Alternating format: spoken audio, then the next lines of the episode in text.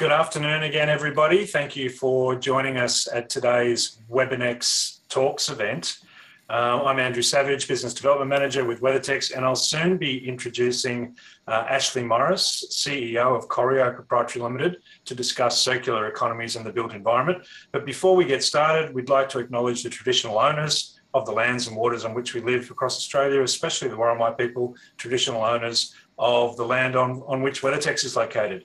So now let's welcome our guest, Ashley. Ashley Morris, welcome. Um, I'll just give you a bit of Ashley's background. Uh, Ashley is as co-founder and CEO of Coreo. Ashley Morris assists organisations to transition to circular economy principles. Ashley received the Lord Mayor's Young Business Person of the Year award and has been recognised as a global top 100 corporate social responsibility influential leader for 2020. Ashley is a Prime Minister's Scholar, an Australian ASEAN emerging leader, and an invitee to the 73rd United Nations General Assembly. Having presented to two Australian Prime Ministers, Ashley has also represented Australia as a panelist and speaker at the 2019 World Circular Economy Forum alongside the former European Commissioner for the Environment. Wow, that's quite a bio, Ashley. So, welcome. Thank you for having me. And yes, sorry, that was a very long bio for you to have to read out. Oh, we and... edited it though. There was so much more we could have said. yes, yeah. It's uh, I've had a very interesting journey. I'm extremely passionate about this topic, and I think the bio, my bio, speaks to that. However, I I do um, believe that a lot of people are really caring about this topic as well now, and I'm happy to share insight into it today as well. Fantastic. Well, it's great to have you here. So let's get started. Ashley, can you just explain what is circular economy? What does it mean? So, again, this is the number one question we get asked at the moment. You know, what is it and what will it mean for me and my business? And I, I think the simplest way we can, I want to explain it for people today and then layer that understanding through some examples is that our current economy is take, make, waste, and nature and people serve that when we talk about a circular economy, it's an economy that's now serving people and nature. So, a circular economy, it is an economic model and has three simple principles that are extremely logical. The first is we need to design out waste and pollution. The second, we need to keep products and materials at their highest value for longer. And the third principle is we need to regenerate natural systems. We now know as a society we've gone past the point of just doing less bad we need to do more good. So the circular economy is a mechanism that's going to enable us to do that. We want to restore and regenerate our natural systems, and we need to address waste, and we'll do that by new strategies to keep those products and materials in use for longer. Well, that makes sense. And um, are there particular industries leading the way in the circular economy world, particularly those associated with construction and built environments? Yeah, I, I actually think the property development sector is really taking hold of the concept of a circular economy. And I think that's driven by a number of um, key reasons, both risk based and cost based, but also a lot of opportunity, new commercial models, etc. We're seeing in the property development sector, maybe to draw it to some examples, we're seeing them explore, you know, product to service transitions. So no longer owning assets like your cooling infrastructure, but actually getting that on a service based lease where, where the owner's incentivized, particularly the manufacturer, to keep it working at its most efficient rate possible, extending its life, making sure you're designing out any of those hazardous materials that go into it in the first place. We're also seeing mining and metals companies. That market is probably more dynamic than any other I work in. I work with most of the Australia's large mining entities or global entities. So Rio Tinto, BHP, Fortescue, you know, looking at copper, aluminium, iron ore that goes to make goes in to make steel, of course. I'm seeing that sector particularly take the circular economy by both hands and really drive it forward into their site-based operations to reduce carbon footprint, but also to make sure they're value adding their product, making sure they're reducing their waste. It's a quite a wasteful industry. So we're seeing new technologies from those types of mining companies where they're producing metals out of waste, going back and remining tailings, waste rock, etc which, if you think about it, right at the top of our supply chains, if they're able to put into the market a very low carbon product or metal, it has such a value value add downstream into the supply chain. So that sector for me is doing a lot of great work, a lot of leadership. It's really asking itself some big questions. And then I'm also seeing not with every water entity or water treatment authority, but the water space is really exciting as well. Um, we're seeing w- water uh, entities; they're not they're not just now treating sewage and and creating potable water. They're also detecting COVID and in drug usage, and that it's a, a whole raft of new business possibilities coming out of that sector. And for circular economy, they're also looking at how they extract more value out of their materials that are coming into their operations, like nitrogen, for example. So I think we're seeing a lot of leadership across a lot of sectors, but if I was to highlight, they would be my top three water, mining and metals, and actually property developers. Yeah, I heard um, a couple of weeks ago now that the Tomago aluminium smelter has made a commitment to only use renewable energy by 2030. And I understand yes. that they are the biggest consumer of uh, electrical energy in New South Wales. So that was a really good step along these lines, isn't it? Oh, absolutely. And and Rio Tinto, who own the other three smelters uh, in Australia, they they're also transitioning across to renewable energy. And that again it if we just look at this the smelters in our country that produce aluminium they consume between 15 to 20% of australia's entire energy load. Wow. one industry one commodity. And they do supply about 70% of our domestic market. But again we we're putting out a, a metal not a refined product that's often going to be done over offshore. So there's a lot more we could do to value add keep manufacturing here in australia Mm. But Andrew, that example of Tomago is what we're seeing across the industry, where we are decarbonising through decarbonising the grid, but also our direct assets like the smelters. But they're also recovering uh, secondary materials, reprocessing them, which also reduces carbon footprint overall. And it's interesting that this is kind of being led by industry. There's not a great deal of yeah. government incentive right now, at a federal level at least. Um, and we see that the European Union is now basically starting to tax um, high carbon footprint industries around the world. So if we want to remain competitive, we just have to go down this path. And, and that's a cynical economic motivation. The moral obligation that we have to be cleaner, I think, is all, is 10 times probably more important. But yeah. it's very, very, very interesting. So um, can you provide, Ashley, uh, an example of a company which is doing particularly well with their own circular economy? Yeah, well, I had the fortune of being able to work with WeatherTex actually, and on a project we did with one of Australia's leading property developers. And I thought today I could share some of the outcomes from that because it's the first time we've we measured in Australia circularity within key product manufacturing supply chains, looking from product manufacture all the way through to what happened at end of life to that product. So I thought the best way to do this is actually to share an, a diagram of the supply chain and, and what we uncovered. So if I can, I can't do full screen, but can everyone see that? Okay, I'll move that to the side. Uh, yes, it's quite, it's quite clear. Thank you. Great. So what what we look at when we talk about circularity at, at a product level is making sure that the primary input to manufacture the product is becoming is coming from a renewable source where possible, and if not possible, making sure that it has recovered content in there to the maximum uh, uh, percentage possible as well.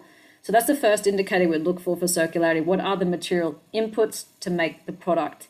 And as you can see here on the diagram, with WeatherTex, we were able to identify that they are sourcing their primary material input, which is timber, from certified forestries here in New South Wales, but they're also inferior trees, which would otherwise be treated as waste. So that for us, and timber being a renewable source of material, is a very powerful indicator for circularity as a one point of measurement. So for us, we've seen that there's a logistics inflow into WeatherTex production facility in New South Wales, and then we really dived in through the circularity assessment to understand what was happening at the point of manufacture, what other materials, energy, water, etc., was flowing through the facility, and and how, how did we look at that through a circularity lens. So we do look at input output flows, the use of renewable energy, and we do draw an average to make that uh, calculation and quantification of circularity percentage. So for us, what we understood is the timber's going in, uh, and there is a couple of offcuts that come from that process. But as you can see, they they flow up, and some of those offcuts are used to create briquettes, and then go on to create energy on site. Again, we would class that as a, a renewable source of energy because it is coming from timber and that covers about that provides about seven percent. Andrew, I think we were correct in that for Yes. the production facility. What we did see was a huge amount of water being used, to be honest, but a brilliant way in this factory that it was being on point of manufacture, where it was being circulated numerous times, up to 14 times, then discharged into a bore, and it was also used for irrigation of the surrounding uh, land. That's for us is a lot, lot more aligned with the regenerative principle.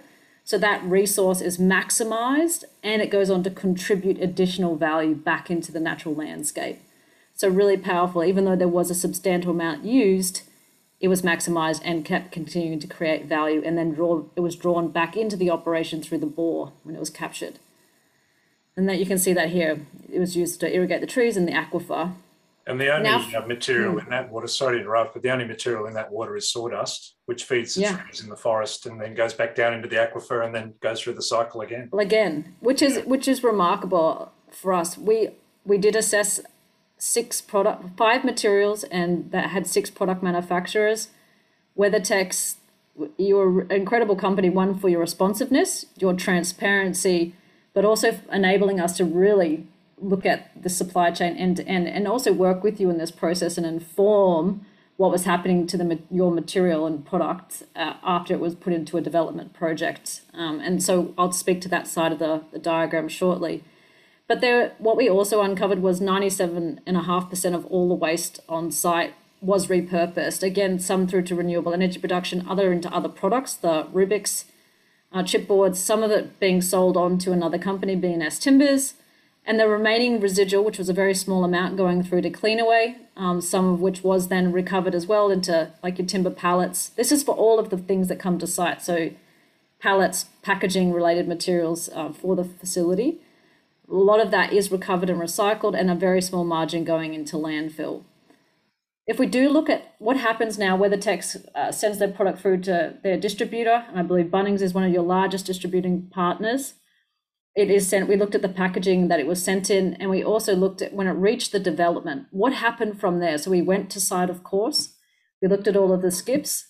Most of the time, there's only very small offcuts at the point of a manufacturing of a home or building of a home. But for those parts that are cut off, we followed them right the way downstream. And we were able to identify that when it's clearly visible, because I'm going to be very honest, our resource recovery for C&D materials, construction and demolition materials, is not extremely sophisticated. A lot of it's done by eye at a skip level.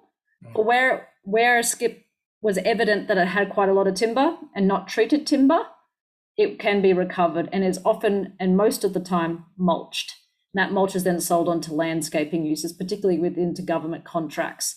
So we're able to identify that the vast majority, 75%, was finding its way there with a, and this is quite crude, but the other 25% was finding its way to landfill. And again, it's hard to give very confident numbers here in, in any type of material flow, but um, we were confident because we did follow this right the way through the supply chain and work with all of the actors in the journey. But overall, what this showed us when we put it through the Circular Transitions Indicator tool, so this is a publicly uh, available tool for organizations to use. It was developed by the World Building, uh, their acronym is huge, but the World Building Council. Uh, it's a bigger acronym than that, KPMG, and it's been tested and used by industry. We used that tool and it gave WeatherTex a circularity score of 86%. And we also brought our circular economy maturity assessment through at Coreo to this process, which looks at more of the qualitative indicators of a company's uh, direction toward circular economy maturity from ad hoc all the way through to what we would call systemic. So it's intentional in the business. You have key strategies, you have measurement approaches through key performance indicators, etc. But we also really we look at carbon footprint. Circularity and carbon are very closely linked.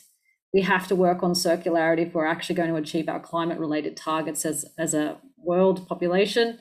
And so it's important for us to that we had uh, a verified carbon uh, footprint calculation and uh, WeatherTex has theirs completed through the Global Green Tag and, and they have an environmental product declaration and all of that data that we were able to also analyze. So it's just a, I think, obviously we're on this chat with WeatherTex, but this is a really impressive example about what do we, when we look at circularity, what do we mean? And what we mean is we're looking end to end. We're looking at the entire material flow and what materials are being used, inputs and outputs and how are they contributing value across environmental and economic realms, as well as we consider social aspects as well.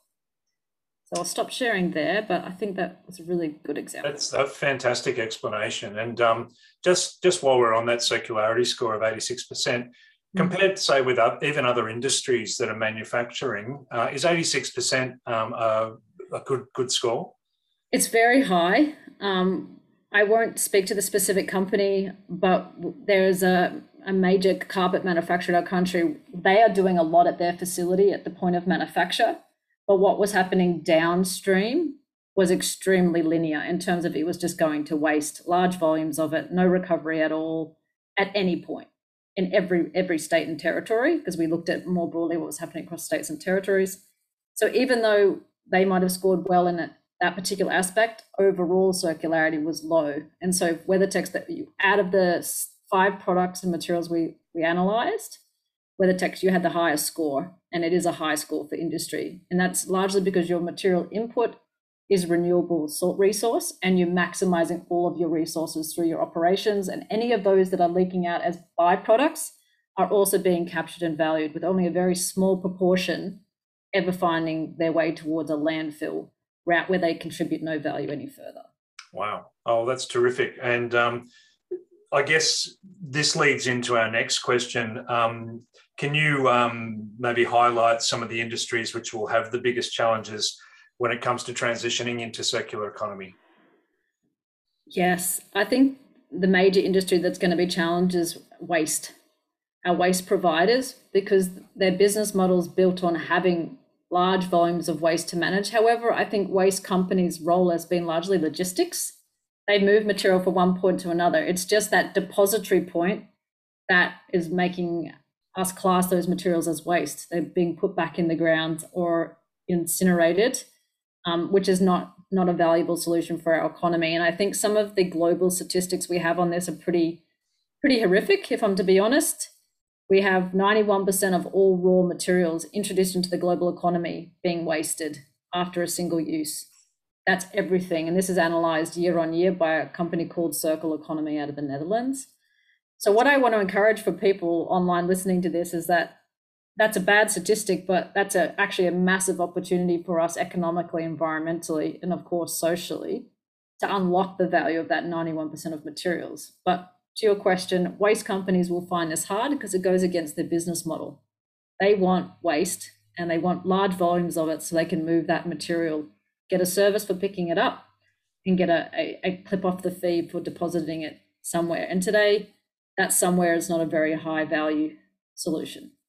And I understand that uh, up until very recently, a lot of Australian waste was getting exported overseas, and some yeah. of those markets have since shut their doors to us. And I understand a lot of recycling is actually getting stockpiled all over the country. So it's a big problem.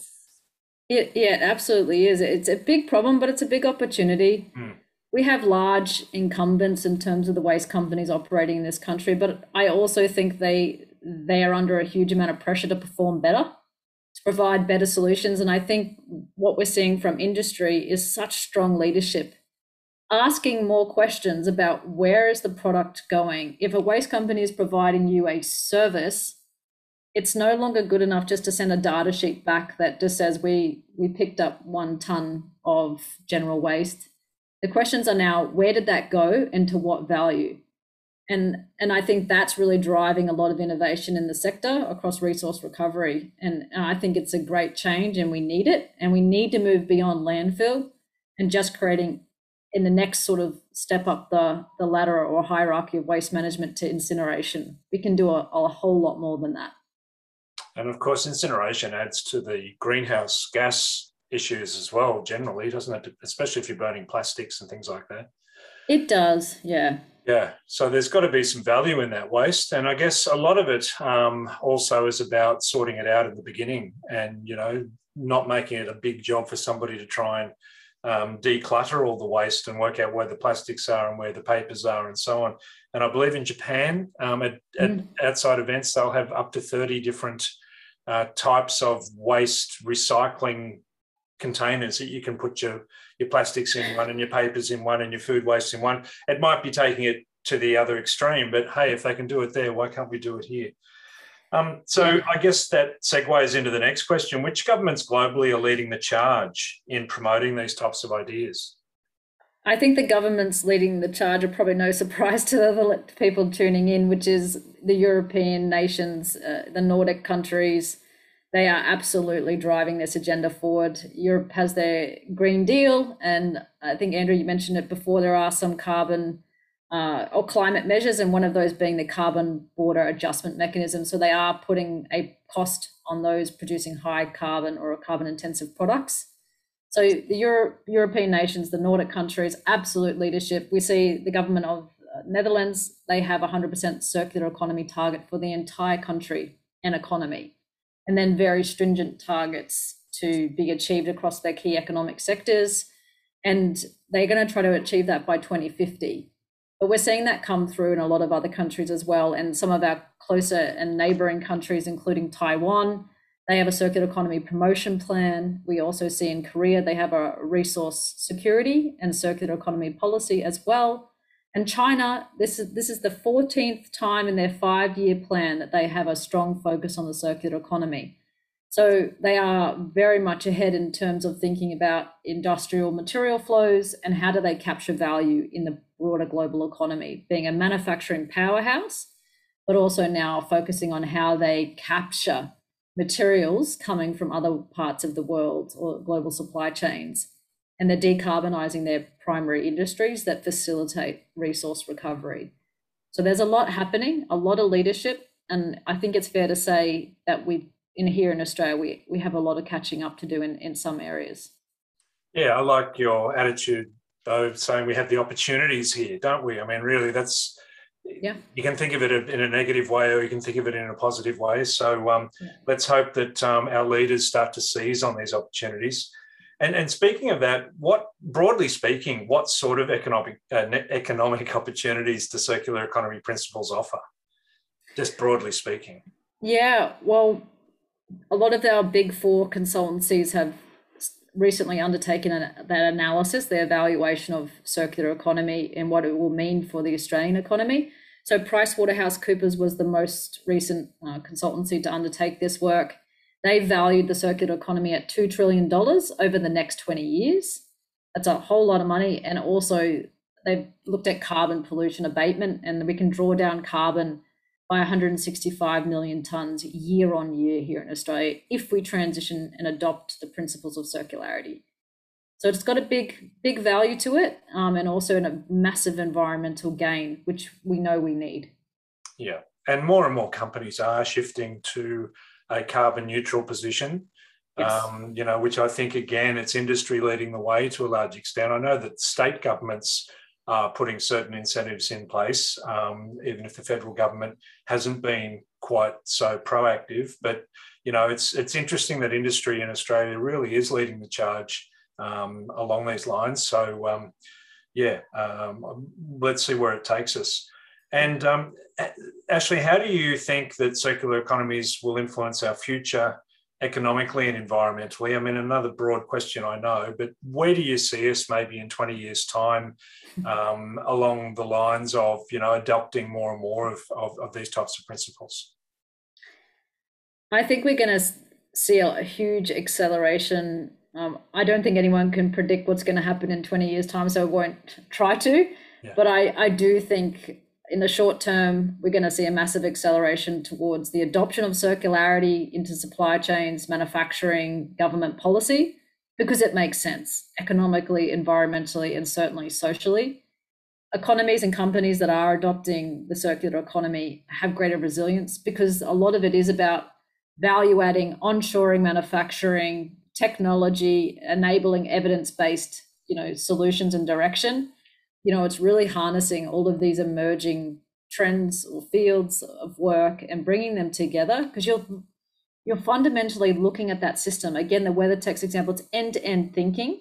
And when you think like that and you have awareness of what's going on around you, you can start to strategically link things together, which overall builds greater strength in the system, greater resilience, and also value creation. And that's a big thing. It's not just about the economics, it's about a broader conversation on value. And I think the Australian economy is so well placed. We are a small, uh, population. We have we're quite wealthy as a nation as well, and I think we're extremely innovative. And I find a lot of our innovation coming out of our regional areas. It's how we tap into what we already have, um, and then bring it together and strengthen it. I don't think it's it's hard. I think it's logical and it's smart.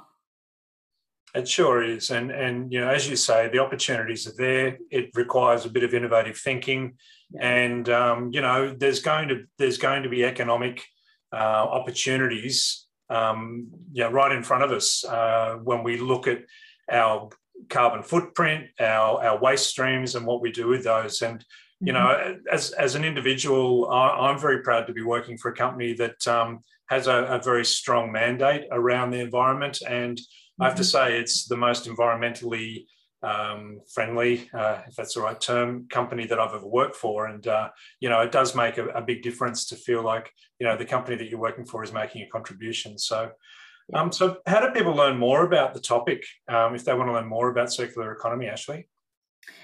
There are a number of places you can learn about the circular economy some of you can take free courses online uh, called MOOCs. Uh, there's some great ones. The Ellen MacArthur Foundation is a fantastic global resource as well. They have a circular economy learning center, and they are the global thought leader. Here in Australia, there our universities are starting to offer courses, but we've also been offering a masterclass on the circular economy for the past three years. Uh, we are up to our ninth delivery of the masterclass. So it's a foundational course about okay, what are the fundamental principles, business models, and enablers to the circular economy. And we take you through a number of case studies. So if you do want to look at our offering as well, you can look through our website. I'm at our masterclass course, and there's one coming up in October. And that's coreo.com.au. C O R E O.com.au. Um, look, I dealt with uh, Margaret from Coreo when we were doing the survey and um, found her a joy to, to work with. And, yeah. you know, it was a really interesting exercise. And I have to say, I knew very little about the topic until we were approached by you guys. So uh, it was yeah. really fascinating to get involved. I really enjoyed it. So thank you so much for your time today, Ashley. We know how busy you are, and we really appreciate you taking the time to talk with us. Um, we do have a question here from Jared Wilson.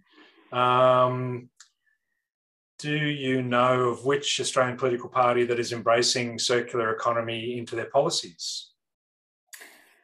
I think um, I'm based in Queensland and I have a really good working relationship with our Labor government here, but I also have a very good working relationship and see circular economy leadership coming out of the Liberal Party as well. And of course, the Greens, uh, you know, broadly supportive of this uh, these set of principles as well.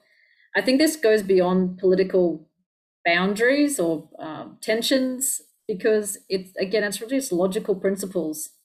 I don't think we can um, draw it draw it down to a political discourse in that way because I don't think anyone can refute that these just make sense for our, our, country and our economy. And that's kind of where we try to focus our efforts. But I'm seeing leadership, New South Wales, they released their uh, Too Good to Waste um, policy position in 2018.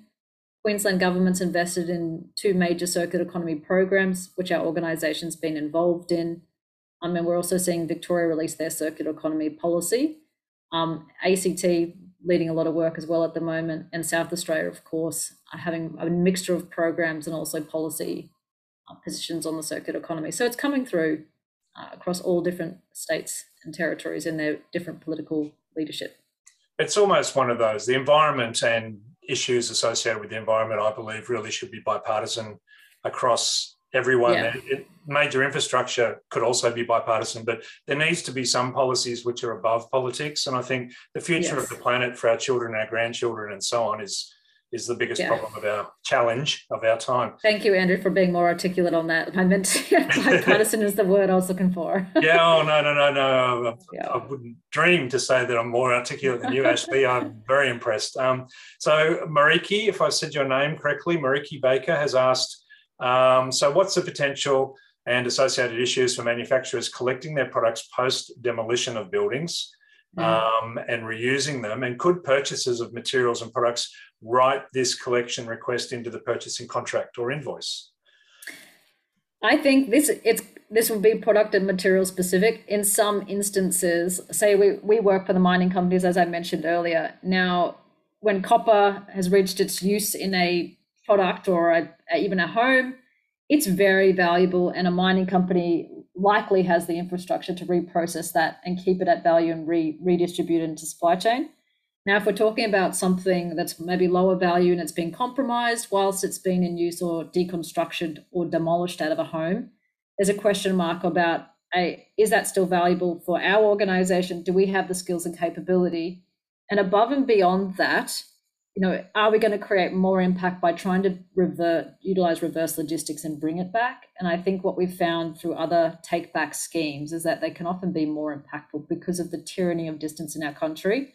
So for us, it's about we would encourage to look at the system in which your materials are flowing into, where when are they reaching end of use, and what what condition are they in, and what is around that uh, point of use. Is there other companies you could partner with that can take a role in recreating that product into something else or using it as a material additive? So it's very specific, but I do companies are putting these specifications in.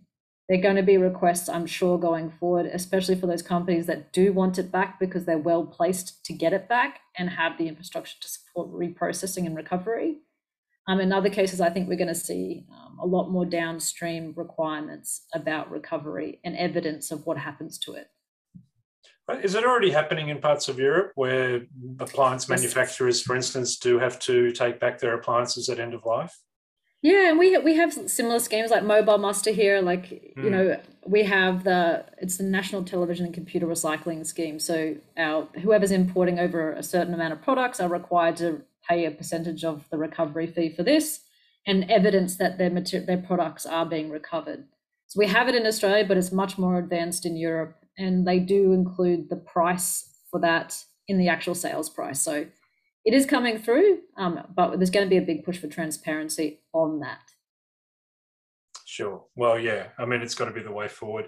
Um, thank you again, Ashley. It was absolutely fascinating and, and one that I, I enjoyed uh, immensely. So we really appreciate your time. Thank you again, Ashley, for your time. We really appreciate you being here.